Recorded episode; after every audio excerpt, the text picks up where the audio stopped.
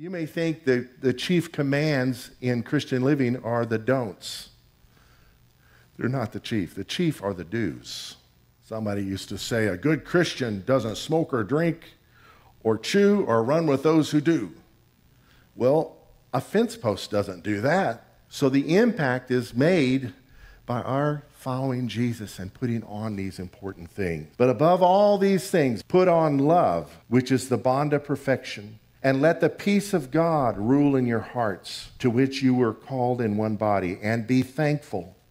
Let the word of Christ dwell in you richly, in all wisdom, teaching and admonishing one another in psalms and hymns and spiritual songs, singing with grace in your hearts to the Lord. And whatever you do, in word or deed, do all in the name of the Lord Jesus, giving thanks to God the Father through him.